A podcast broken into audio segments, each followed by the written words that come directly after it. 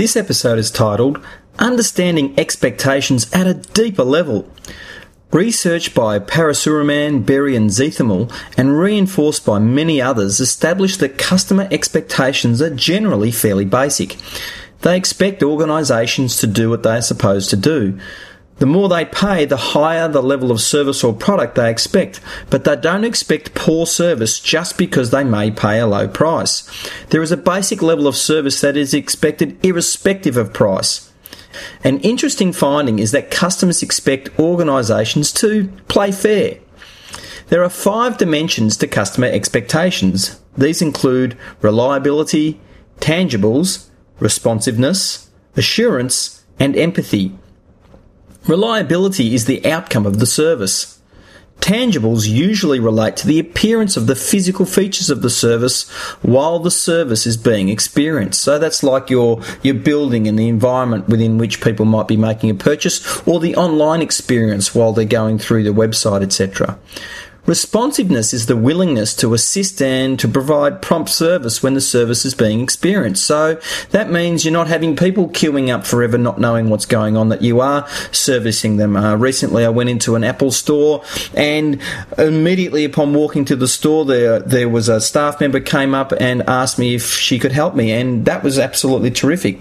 In fact, the store was jam packed with people, which was really interesting because the shopping centre was hardly full at all. And yet, this one particular shop, in this case the Apple shop, was absolutely full with customers, but full with staff serving them.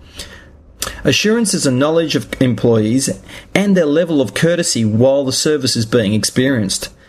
Empathy is the care factor shown by employees. Do they genuinely care about their customers? The reliability dimension is critical with regard to meeting customer expectations. The other four dimensions are critical in exceeding customer expectations. Finally, customer expectations include a range from a desired level down to an adequate level. The range can vary from customer to customer and from service product to service product. Let's look at a common internal service as an example salary processing. Let's assume that the system is set up for people to be paid on a Tuesday night. When people wake up on a Wednesday morning, they expect their pay to be in their bank account. Assuming there has been a slight hiccup in the system, receiving their pay sometime on Wednesday morning may represent the adequate level of the service for most people.